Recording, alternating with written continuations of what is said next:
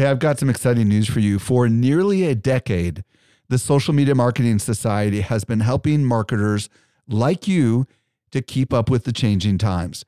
This is our private community just for marketers, and the doors are open right now. When you join, you get access to ongoing training and become part of a welcoming community of marketers who are just like you. Learn more at smmarketingsociety.com. Again, smmarketingsociety.com. And now for today's show. Welcome to the Social Media Marketing Podcast, helping you navigate the social media jungle. And now, here is your host, Michael Stelzner. Hello, hello, hello. Thank you so much for joining me for the Social Media Marketing Podcast, brought to you by SocialMediaExaminer.com. I'm your host, Michael Stelzner, and this is the podcast for marketers and business owners who want to know what works with social media. Today, I'll be joined by Tanner Larsson, and we'll explore a concept known as revenue optimization.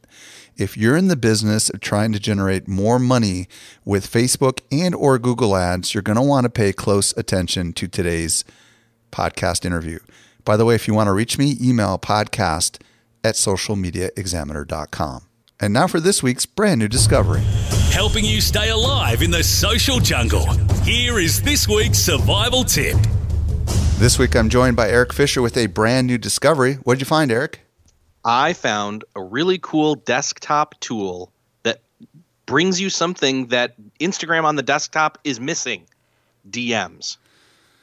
Tell me more. So for a lot of people out there, obviously the way that the majority of the time they're spending on Instagram is in mobile, but there are people who want to get away from the addictive nature of scrolling inside of Instagram on their phone. And they want to do some of their social media management on the desktop where it's much more easy to quell the distractions. And one of the things that's then missing, though, on Instagram.com is the ability to answer and send direct messages. Right. So for the social media marketer who is sitting at a computer, which is a lot of us, you have to pull out your phone to do that is what I'm hearing you say. And then you start going down the rabbit trails and all of those things. I mean, those happen on desktop too, but science shows, and I'm not going to go into it right now, that opening the phone and doing that, though, is much more distracting than on desktop. So for people who want to have a really great reaction time or management of their Instagram direct messages on their desktop, I found IGDM. And all it is it's a Windows, Mac, and heck, even Linux download for free for the desktop. And once you log into it, you can literally manage and even upload photo and video and emojis as replies. And I mean, I've been using this for like a week now, and it's a whole lot easier for me to use this than to pull my phone out and then get distracted. Is it a browser-based tool? Is it a standalone app? What is it? It's a standalone app. And so, again, that's why you would want to log into it once you download it and install it either on Windows or Mac. And, yeah, I mean, all your direct messages are there on the side that you've already had. You can jump back into any of those and start talking. Oh, send a GIF, send an image, send a video, or just text or emojis. Interesting. It's so really cool. What is what's the cost? It's completely free. Wow. Yeah. So is it just do DMs for Instagram, or does it also help you do comments on posts as well? It doesn't do any comments. It is literally a single-use app. Wow. For direct messages on Instagram, which is why it's that kind of missing killer feature that Instagram on the desktop in the browser does not have. This is a great addition to your desktop Instagram management. Do they have a special website that we would send people to? Yes. So it's really easy to get to. You just go to igdm.me. igdm.me. Awesome. Thank you so much, Eric. You're welcome. I was recently at Social Media Marketing World, and I had a chance to connect with some of our best customers. A lot of them listen to our podcast, just like you do. Not everyone knows what I'm about to share with you. We do something special here at Social Media Examiner. The best of the guests that you hear on the Social Media Marketing Podcast not only teach at our conference, but they're also part of our secret society called the Social Media Marketing Society. Each month, our top tier guests who have been on my show are invited to train inside our society for an exclusive group of marketers who are just like you. The training is designed to help you go from being a passive consumer of content to a marketer who is in active learning mode. So if you're ready to make real progress with your marketing, you're a perfect fit for the Social Media Marketing Society. Join us by visiting smmarketingsociety.com. We've got a really big sale that is ending very soon, so don't delay. Again, visit smmarketingsociety.com and join today. And now for my interview with Tanner Larsson. Helping you to simplify your social safari. Here is this week's expert guide. Today I'm excited to be joined by Tanner Larsson. If you don't know who Tanner is, he is the author of E-commerce Evolved. He is also an e-commerce optimization expert who focuses on revenue. His consultancy is Build Grow Scale, and he also has an event called Build Grow Scale Live. Tanner, welcome to the show. Thanks, Mike. Excited to be here. I almost got my tongue twisted with the Build, Grow, Scale thing. Don't try to say that 3 times fast. Totally. So today, Tanner and I are going to explore changes you can make to optimize your ads that you do on Facebook or any other platform towards getting more revenue for your business. Now, before we go there, Tanner, give us a little bit of your backstory. Start wherever you want to start. Gotcha. Okay. So let's just stick with the online stuff, because I mean, we could go down our total rabbit hole there if we expanded it. So I've been in the online space since 2001. At that time, I had a window cleaning business and a Christmas light business that was doing well, but I was bored. So I looked at the whole internet thing and I started looking around. This is about the time eBay was becoming popular. So I jumped on eBay and started selling stuff on eBay and quickly became a power seller there. But during that time, I loved selling stuff online. I still had my business, and the technology hadn't caught up yet for small scale operators to handle fulfillment and everything else. So I was still going to the post office every day, individually weighing hundreds of packages, and the label printer technology wasn't there. So it was a nightmare. And so I quickly got away from that. And then at that time I stumbled onto ClickBank. And when I was on ClickBank, I found out of this info publishing world and all this stuff. I'm like, oh, that's an affiliate platform, right? Correct, an affiliate platform for info products, digital products.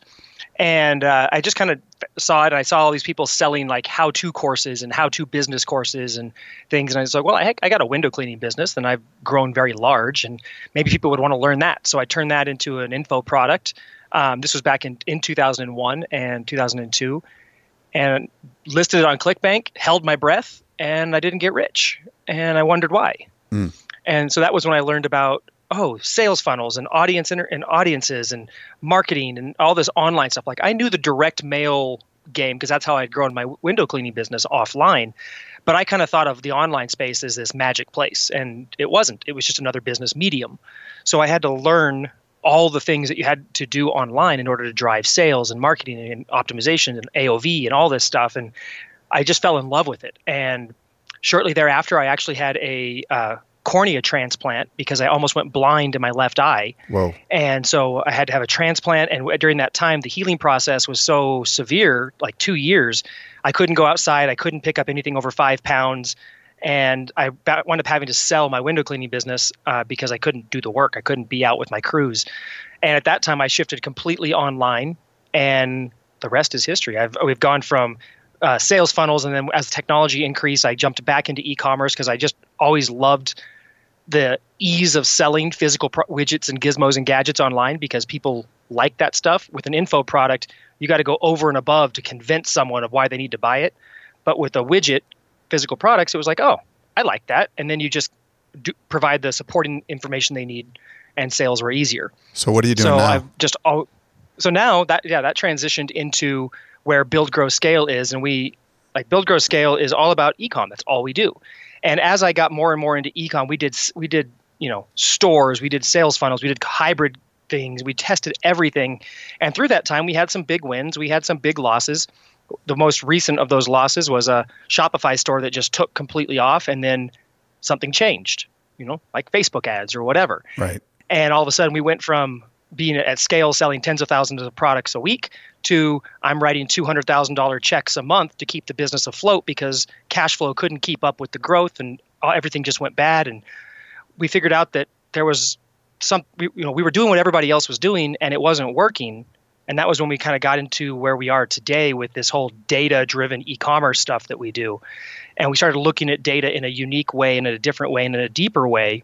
And that resulted in, where we're at today. Awesome. So what we're going to talk about, folks, is not just relevant if you sell physical products. Am I right, Tanner? I mean, you could apply these same principles, right? Absolutely. Yeah. I'll tend to fall back on, saying e-com because it's right. Kind of what I'm used to, but right.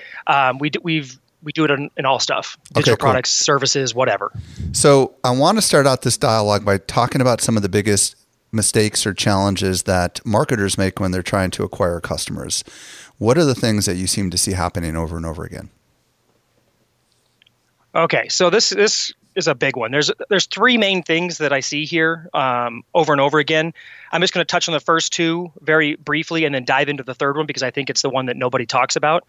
The first one is that most businesses out there, when they're online, whether they're product-based, service-based, whatever, is that they're front-end focused.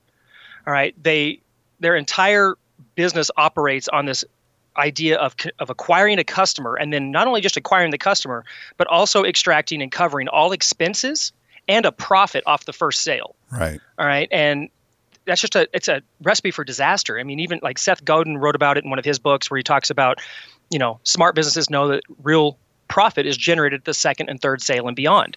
But this front end focus just has everybody almost chasing their tail, robbing Peter to pay Paul, trying to stay afloat, when if they just shifted their focus a little bit, they would have a much easier time in business. So that's one. Number two is that being someone who used to hate data and just think it was just like one of those things that only geeks looked at, I realize now that people just don't realize what information is out there and how much it can help their business, so they're not leveraging it in the right way.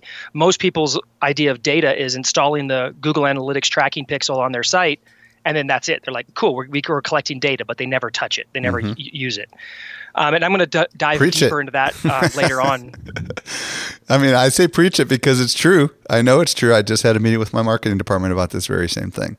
So keep going. All right. So far, the focus is not on, they're just focusing on the first transaction. And secondly, they're not leveraging, the full picture of the data they have available. Correct. Yep. And then the third one? And then the third one is the customer journey is not being optimized or even looked at on a detailed way. Now, the customer journey is the process the customer goes on from, and there's different customer journeys, right? There's the customer journey when they're on social media before they get to your site, and the process you take them through to get them over to the site, from impressions to clicks to everything else. Then there's the customer journey on the site, from the time that they land on the site to the time that they leave it in whatever fashion they leave it. Then there's different customer journeys for the people who bounced, the people who bought, and then it's time to go into the back end. So all these different customer journeys are being neglected. The one that does get focused on is that initial traffic, social media side of things, where it's how do I get the person to my site? Mm-hmm. But what I want to talk about is the customer journey on the site or on the store. And this is where we found basically the one domino that really changed everything for us. So you imagine your business is a set of dominoes, and if you find that one that push it down, and it just knocks everything else down, and it creates this crazy momentum. Well, in this case, it's optimizing that customer journey, and what I mean by that is providing more clarity through the entire process, and eliminating friction points or disconnects at each step of the customer journey that people go on. So the best way I can really explain that is to just break down what we consider the 7 sections of the customer journey. And then as I go through it, I'll kind of point out a couple of the things that people are, making mistakes on and that cause issues. Now, real quick before you do this, folks, if your Facebook ads or your Google ads are not converting, this is where you need to pay very careful attention, because you can have the best ad in the world, right, Tanner? And if they get to the destination and for whatever reason they leave, it doesn't always mean it's just because of the ad. Am I right? Absolutely. And that's couldn't explain it better. That is 100% the problem. People focus so much on getting the ad, and then they wonder why it's just not converting, and they go back and try to get better targeting or better whatever. Well, chances are that's not your problem. The problem is once they've got on your site, you have so many roadblocks or friction points through the sales process that you don't see because you know your product, you see your site every day, you're blind to it. But going through it as a consumer, as a visitor, and every time you have that problem, it causes a disconnect. The best example I can give you of that is traffic is the water hose and your site is a bucket, and you're filling the bucket up with water, except you have so many holes in the bucket that all the water's leaking out faster than you can fill it. This is what your customer journey looks like if it's not been optimized. So you're pouring, but all the water is leaking out. All the sales are leaking out of the bucket. Perfect. Right? So there's seven things we got to dive in on, huh? Tell me more. Correct. So the first one is the homepage. Now, there's different ways people can interact with your site, depends on where they land and whatnot, but the core 7 areas of the customer journey are the homepage. All right, so a lot of people come in through your homepage, they find that, and like some of the issues people have here that you wouldn't necessarily think are issues are no search. You may think your site doesn't need search because you only have one product or you sell a service or whatever else. Data shows that almost every site can benefit from having search functionality prominently displayed on the site, because customers don't just search for products, they also search for answers, and they give you data through the search function that helps you improve your site. So other things like that would be, complicated navigation, no clear value proposition, and things like sliders. Everybody thinks sliders are so great on a site. They actually have lost in every single test we've ever run across any site we've ever run it on. Oh, wait, real quick. And designers throw them up there. Explain what you mean about no sliders.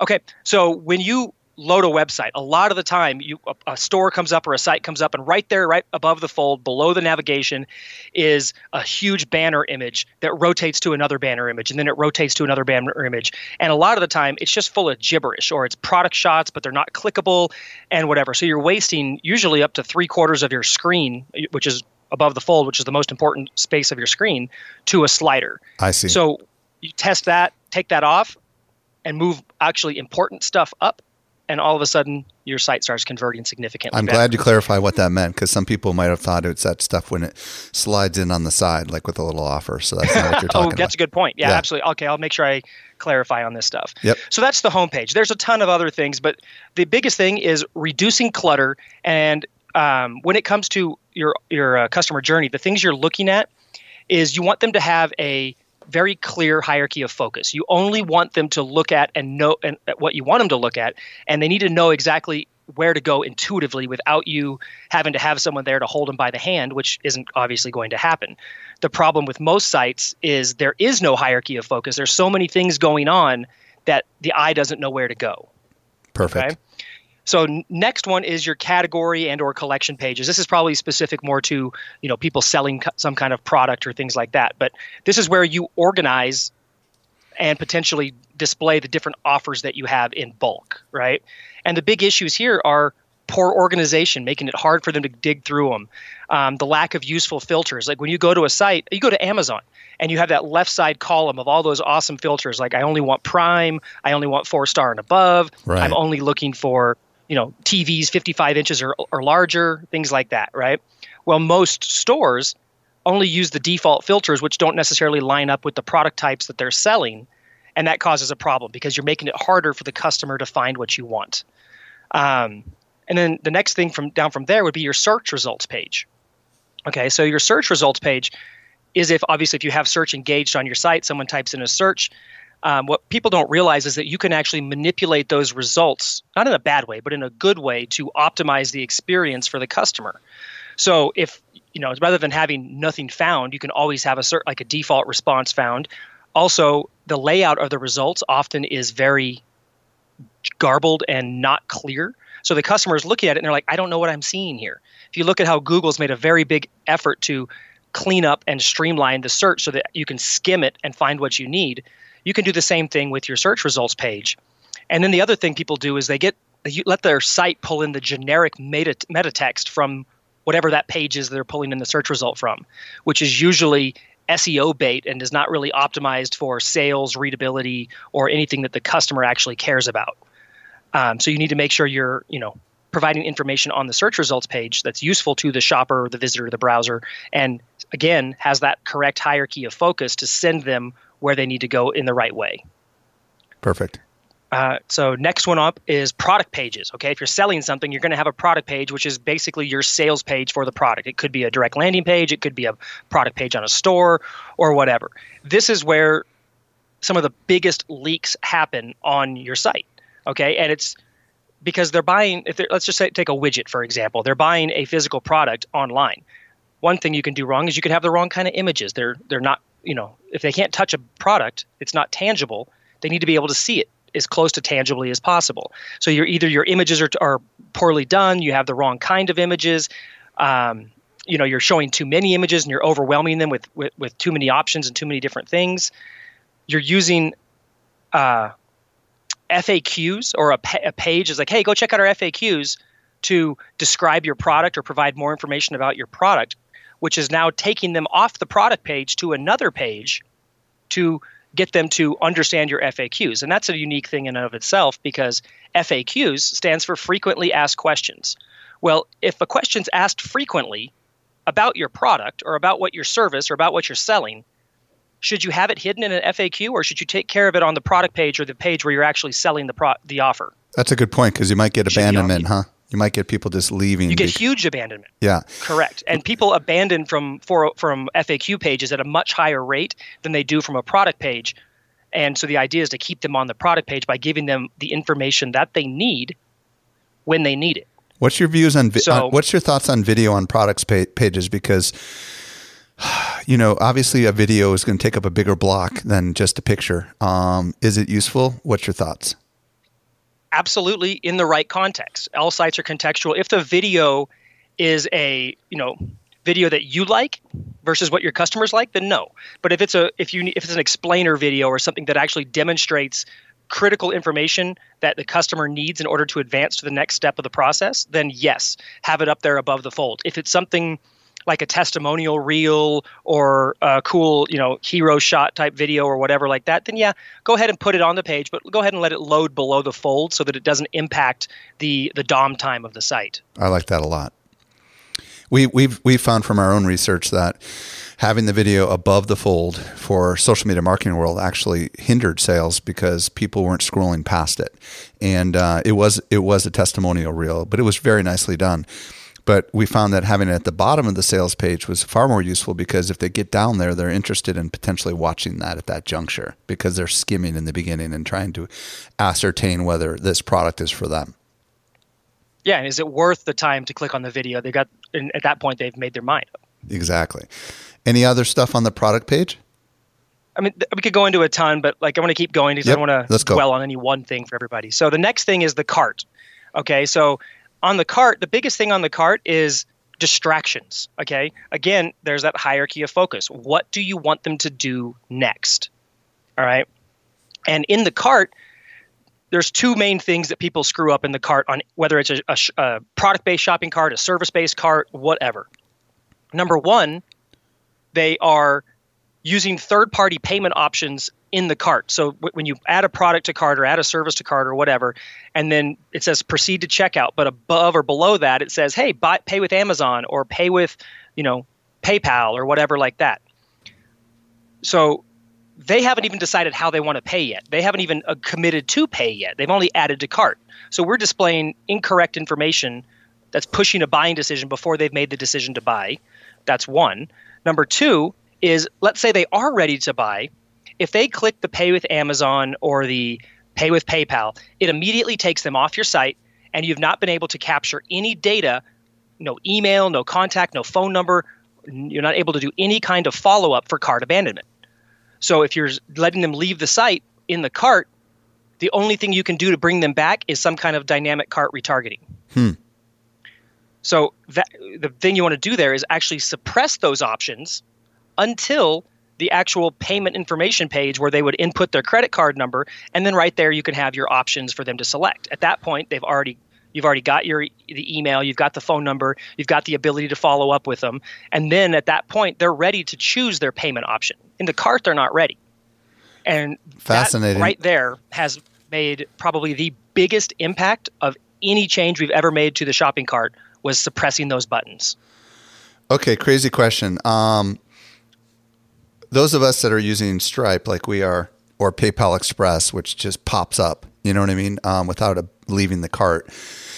So if we just have a single page process, if you will, do you recommend asking for the customer information and then putting the how would you like to pay for it at the bottom of that page, since it's all integrated into a single page, rather than having the 100%? Okay, that's smart. The most important thing you can get out of this customer as they're filling out the information is that email address and potentially the phone number if you're going to do SMS follow up. Right. And that's the opposite of what all these systems are programmed to be, the opposite of that, right? They always ask you, how do you want to pay for it at the top? So this is a move that can have a huge impact. That's amazing. Thank you. I'm making notes for myself. Okay, cool. So is that all 7 or do we have another one? No, we've got a couple more. Oh, okay. Keep going. So the other thing, or that's enough for cart. Let's go ahead and dive into the checkout. So once they've added to the cart, they're ready to go to checkout. So now if you don't have a cart, you would just skip right here to the checkout. And in that case, the checkout issue is, number one, poor abandonment recovery, which we kind of touched on in that last point, in terms of if you have your payment options up at the top and your contact details at below, then you're not capturing that. And abandonment is huge, okay? It's a $4 trillion a year loss to the e-commerce industry globally across all online sales. I have no idea, but $4 trillion just in e-commerce. 30 to 60% of that is recoverable.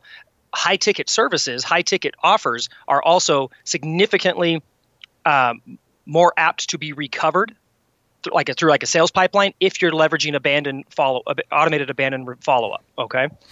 So making sure that you have the very first field that they fill out on your order form or on your checkout page is email. Not their name, their email. Right below that, it could be their phone number, because those are the most important too. If you're not doing SMS follow-up, then go ahead and suppress the phone number completely. Unless you need it, get rid of it. The less fields there are, each field you reduce your order form, you usually get about a 4.5% lift in completed checkouts. Wow. That's crazy. So the other thing is congruency and trust. Many order forms, you go off your site. Like Social Media Examiner is a beautiful site. I'm not saying you guys do this, but that's my example.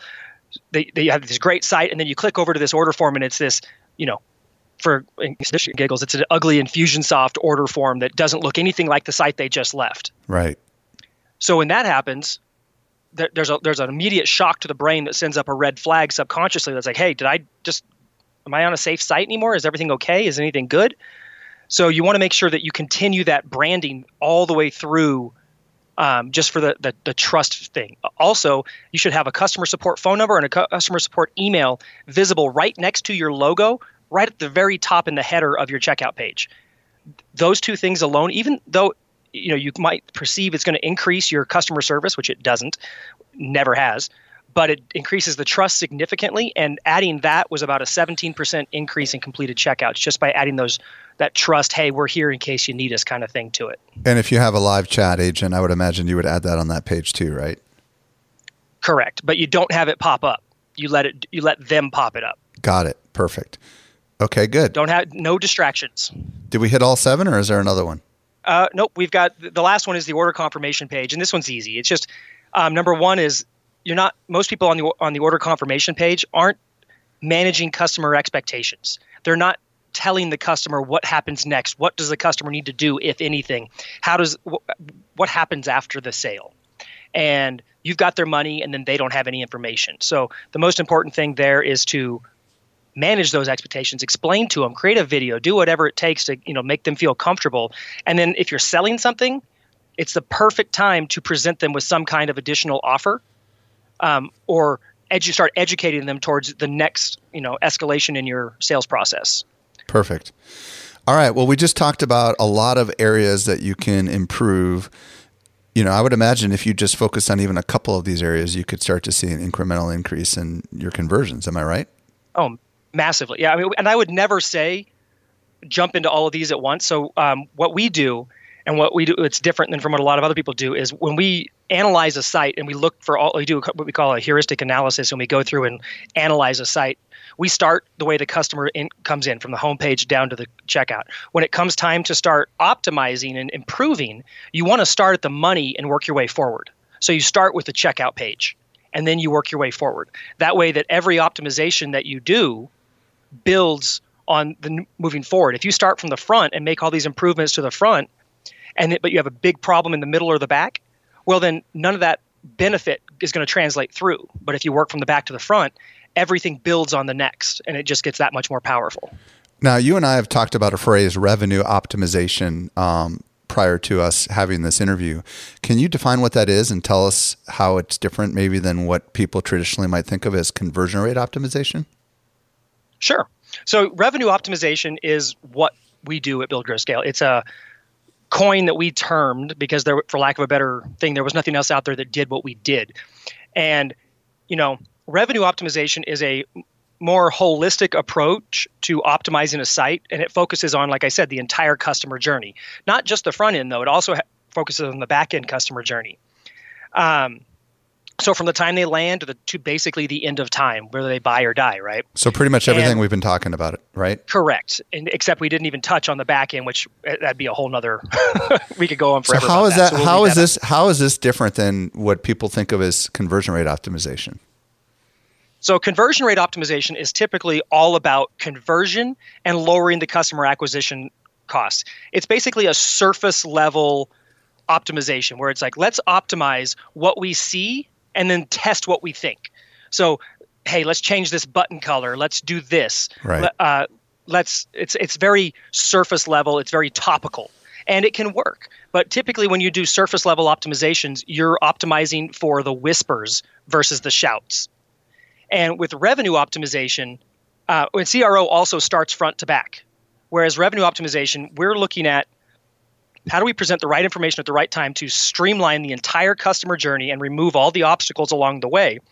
And the reason we call it revenue optimization is, conversion rate optimization is actually one step away from what people want, okay?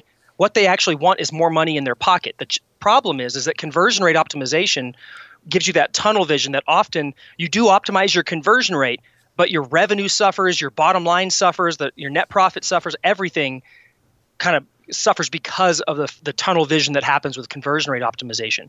So our approach was, when we started doing conversion rate optimization on our sites, we're like, man, yeah, our conversions are going up, but we're really not making any more money. That's not what we want. So we took a whole new approach and said, hey, how do we focus on the revenue first and putting as much money in our pocket as possible, while at the same time, optimizing the site. So that's kind of where the whole revenue optimization term came from. Perfect. I want to spend the remainder of our time digging in on the analytics. You mentioned one of the challenges that marketers face is they're not leveraging the data. And I know that you are very analytical, and I know you have people that work for you that are even more analytical, but tell us, what do we need to be looking at when it comes to the data in order to maybe find areas that we need to enhance? Because I know you've got a lot of great things to say about this. Totally. So I have to let you guys know that if you're listening, that I'm a adopted geek. I used to don't even show me a spreadsheet. I don't want to see the data. I don't care. Just let me make more money. Let me run more ads. Let me build another sales funnel. With my business partner, definitely had a more data-driven approach, which was great. And I can now say that I'm a full-blown convert. Make me as geeky as you possibly can, because the data is amazing. So I'm going to kind of take you through that. So the big thing here is, and actually, Michael, just to give you a little thing, like you said, we have our revenue optimization experts that work for us that you alluded to. We have 8 full-time experts, 8 full-time developers and data engineers that are spending roughly 500 hours a week doing nothing but what I'm talking about right here. So the amount of data that we collect, and we're doing 25 major split tests a week over 24 sites every single week. So the data we're able to collect is really huge. And that's why what I'm about to share with you guys, I pulled some really cool examples of some easy optimizations anybody can make. The only way you're going to get that kind of data is by leveraging Google Analytics and Google Tag Manager. There is no other data source on the planet that is anywhere near as powerful as that. And you can't just use Google Analytics. And, well, you can't use Google Tag Manager at all if you don't have Google Analytics. And if you're unfamiliar with those two, I'm sure you've heard of them. But if you're really unfamiliar with how they work, a good analogy is Google Analytics, it's a data collection service. It collects data from your site. But to put that in perspective, it's like an AM/FM radio. You only get the stations that are coming into it. You can't really manipulate it. You can't do anything. You can't search it. You can't do anything else.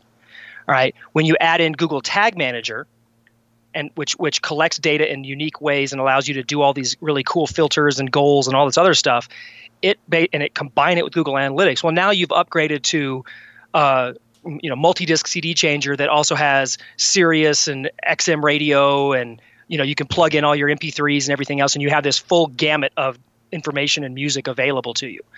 That's the difference. And without those two working together, you'll never be able to, number one, you won't be able to do the optimizations I'm going to show you, but number two, you won't be able to really use data to dial in your business, because I'm telling you guys, I didn't like it, and now I look at data every single day, and the more time I spend looking at our different data, our different reports, our different filters and segments, the more improvement. It's like a treasure hunt, right? I mean, let's be honest. You find little gems, and then all of a sudden you're like, oh, what if we tweak this a little bit? And then when it works, it's like a dopamine hit, isn't it? It's huge, and it's the crazy thing is mining your data this way, like what I'm going to talk about. You typically find shouts versus whispers. Like, yeah, we'll test page colors, but only after we've gone through the data and actually seen, because the data is telling us what the customers are doing, what the browsers are doing. So by looking at that, it shows us literally where the gaps are. And if we just go apply ourselves to those different gaps in the data, we can make massive, massive wins. Cool. Let's talk about some of the stuff that people should be looking for. So we talk about making data-driven decisions, okay? Now, again, most people let that go in one ear and out the other. But the real thing is it's not the data that's driving it. You're collecting the data, and then you have to interpret it, okay? And what we're doing here is we're using Google Analytics and Google Tag Manager to track everything, every link, every button, every page, every video, every image. We track all of it. Okay, then we also use things like we do user testing. We use Hotjar and things like that to record more user sessions and stuff like that. So everything is being tracked, everything is being analyzed, and then you go back and you interpret that and you pull reports to combine them. So what I want to do is I want to go through four examples of four different low-hanging fruit optimizations. So these are things you would never think of before, but they made a massive, massive impacts. So I picked the same site. So these optimizations I'm going to show you, I'm going to give you examples and revenue numbers and things like that. All of these build on one another. So we made each one of these changes, and this massive impact took hold on the site. Okay, so the site we're talking about, it sells one product for about $89. Okay, so the first thing that we implemented was site search tracking. Okay, now this is something that's by default off in Google Analytics. So inside your account manager, you need to make sure you turn on site search. It's just a little switch that you turn on. Okay, so make sure that's on. And again, I used to think of search, because I come from direct response, long form sales letters, that kind of thing. I thought search was a necessary evil on big sites. In reality, search is huge. Okay, so and the more prominent the search is, the better the impact to your bottom line is going to be, even if you only have one product, because they're not just, if you have a search bar, people will not just search for product name green or product name. They'll type, how do I cure this, or how do I blank this, or will this do this? They'll actually provide you with the buyer intent terminology that they're searching for on your site that you can extract from Google Analytics and then use in your copy, in your ads, and everything else, in addition to the way that they search for your product by name. They may type it in a different way than you type it in. All that stuff can be leveraged for SEO, for sales, for marketing, for advertising, for all of it. Mm. But what I want to share with you in this example is just like some craziness, because this is when I became a real believer in it. So this site has one product, okay? And we pulled some reports on search, and it showed that 7% of the site traffic used the search. Okay, so in our mind, that's a pretty minor amount of traffic, right?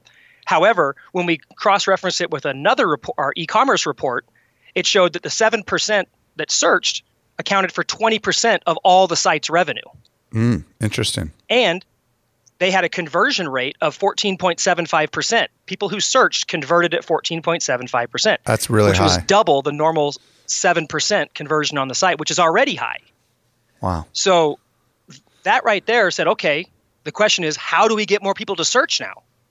So we went from a little search bar on the left to we did a full Amazon-style search bar across the top and, you know, really made it prominent. We've since been able to increase that to around, I think around 13% of people are searching now.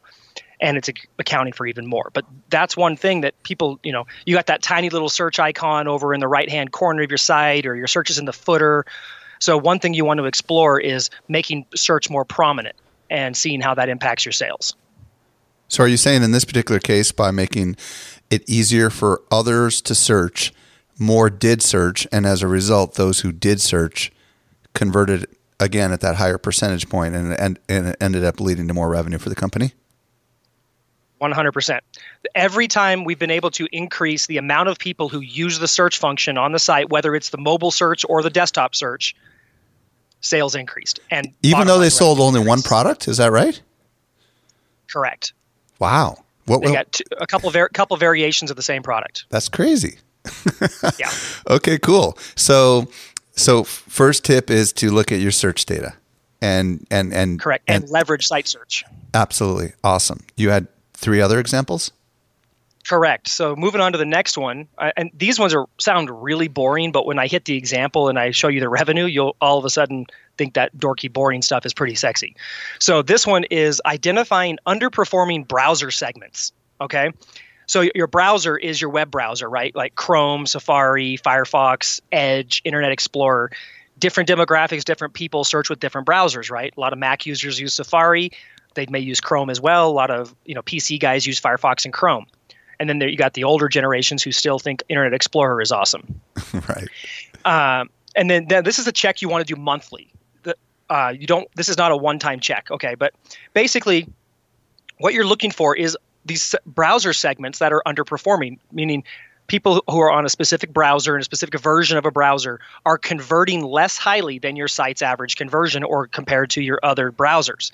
And this is not a maybe thing. This is a guaranteed thing. Everybody has underperforming browser segments.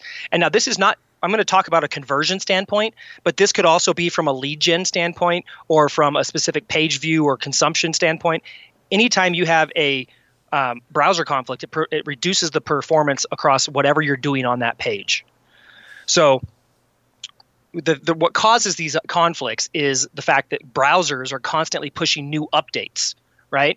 And a lot of times these updates are advanced or they cause code conflicts with the existing code on your site because it hasn't updated to match the new code, right? Uh-huh. Or your code on your site is updated and the old browser stuff can't manage what your site can do now. So there's a lot of these things, and these like I would never think of this stuff because like I am just not that kind of geek. Like I didn't even know there were different browser segments. Like that just wasn't what I did, right?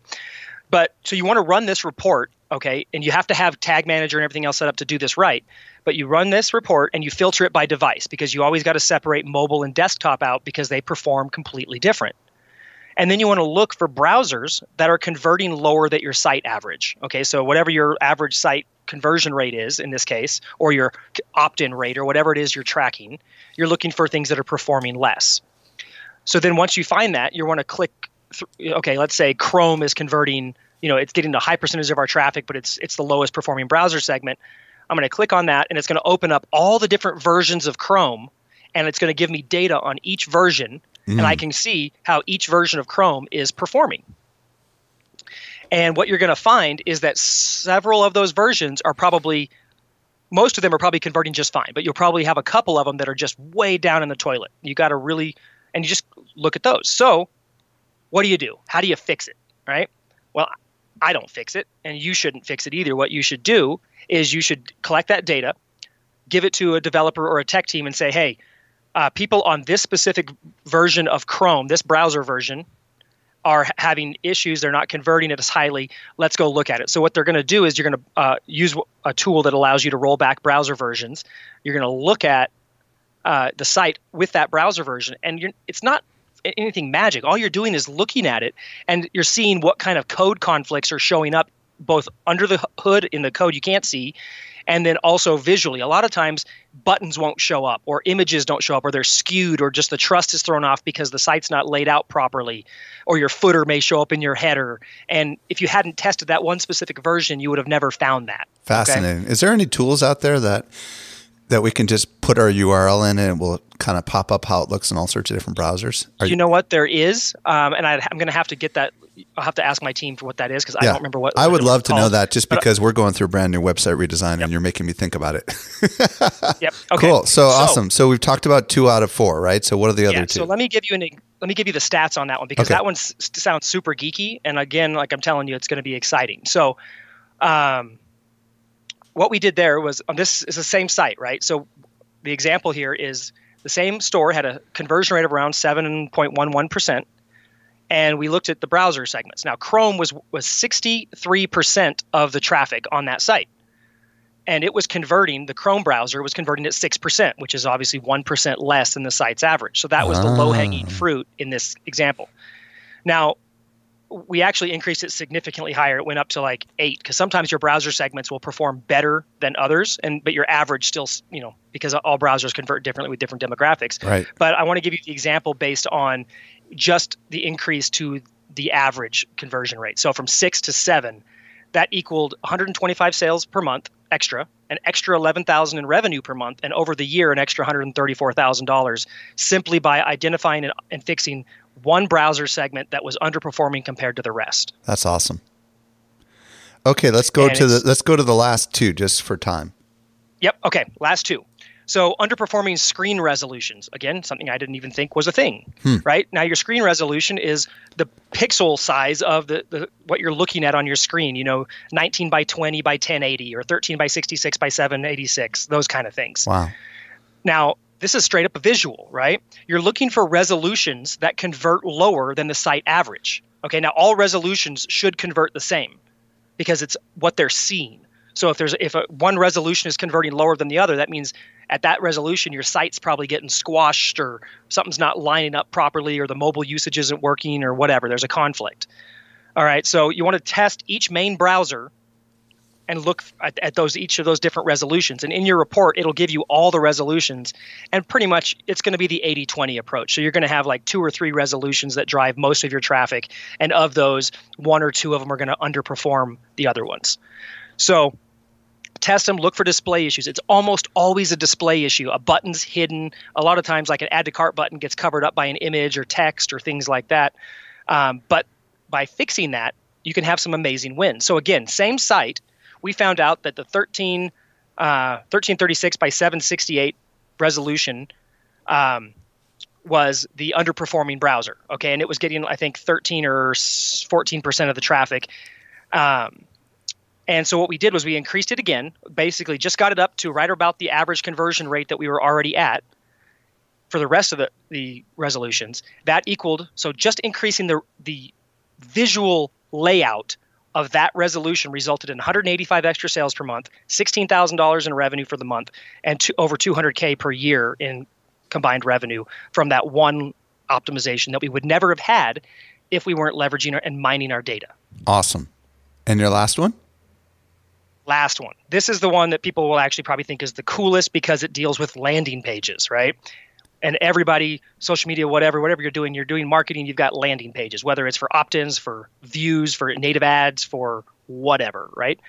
So the report, it'll show the URLs of all the pages on your site that people land on, that they come in from, whatever the source. Now, you can sort by ad traffic, you can sort by organic or whatever, but in this case, we're just looking at all of them. Again, you're going to sort by desktop and mobile, and you're looking for pages that have high volume, meaning large number of sessions, but have a low conversion rate or low KPI, whatever that KPI is, again, that you're tracking, opt-in or whatever. In this case, a conversion rate. Now, people can land anywhere on your site, obviously, and not all pages or entry points in your site will convert the same. Now, what we do with Google Tag Manager is we're able to track every entry point. And when someone enters there, we can track them through the entire sales process. And I can tell you that someone who lands on our About Us page and winds up converts at this percent versus someone who comes in through the product page. And that data, I never had that data for almost 15 years of what we were doing. And now that we have it, it's amazing because you can optimize, again, based on the different pages. So what you're doing to optimize these different pages is, first thing you do is a visual check. You go through the site, put your customer glasses on, and you go through it, and you look for anything on that page that is out of the ordinary or that catches your eye as a disconnect or things like that. Then you use things like Hotjar or True Convert, and you do screen recordings. You watch your consumers going through the process, where they click, what they do, how long do they spend here.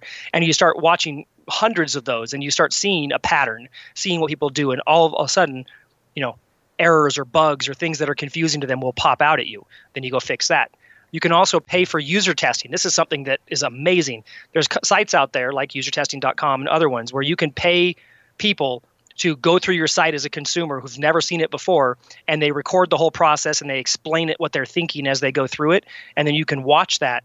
And what you think is intuitive, you may find is totally not intuitive because they're telling you they don't even know what to do. So super cool to do that. And it's really, then you obviously anything you find, you send to a dev or you do yourself, and you fix those errors, fix those bugs. And if you get an idea, it gives you, a foundation to run a split test based on what you decide, what you discover. Awesome. So stats, I got to give the stats because this is landing page stats. You got something else you want to say there? Yeah, go for it quick.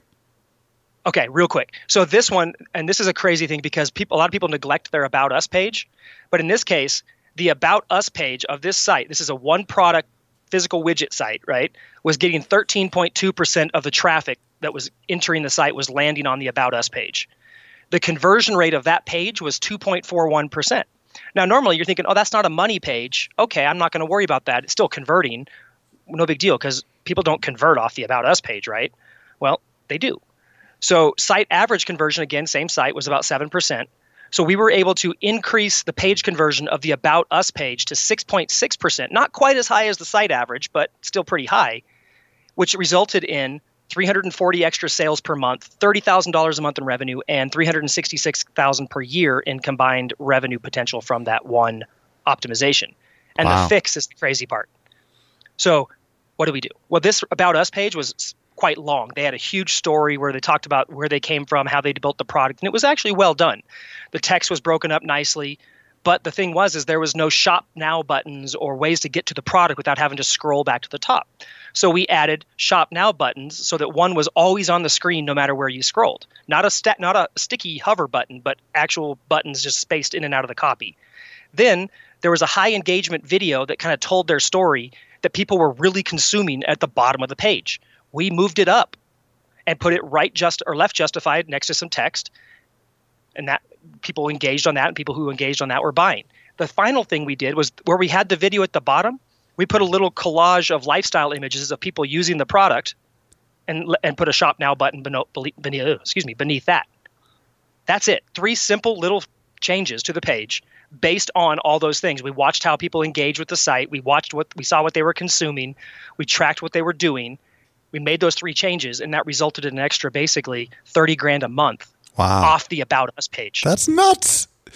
Yeah. Man, Tanner, first of all, thank you so much for all your awesome wisdom. I know you and I could go for another hour easy because I got a million questions I just can't ask. Don't worry. But tell everybody where they can discover you if they want to find out more about you and your company. Okay. I have one sentence I have to say because I want to clarify that although I said conversion, we're not actually fixing the conversion. Guys, what we're doing here is we're improving the clarity across the entire customer journey. Anytime you do that, you're going to win big. Okay. So enough about the data stuff. Like you said, the question is, where can they learn more about us? Well, the best way to find out more about Build, Grow, Scale, myself, and what we do is at buildgrowscale.com. You can learn everything you ever wanted to know about us and probably too much over there. And then if you wanted to grab a copy of my book, you can go to Amazon and get it. At Amazon, just search E-commerce Evolved. It's the #1 book in the category. And then you could, if you really want to go through a free plus shipping funnel, you could go to ecommerceevolvedbook.com and grab it there. Tanner Larsson, spelled Larsson. Thank you so much for sharing your awesome wisdom and insights with us. You're totally welcome. Thanks for having me. Hey, thanks for listening to today's podcast interview. And by the way, if there was anything we mentioned in today's interview and you missed it, we take all the notes for you. Simply visit socialmediaexaminer.com/330. This brings us to the end of yet another episode of the Social Media Marketing Podcast. I'm your host, Michael Stelzner. I'll be back with you next week. I hope you make the absolute best out of your day, and may social media continue to change your world. The Social Media Marketing Podcast is a production of Social Media Examiner.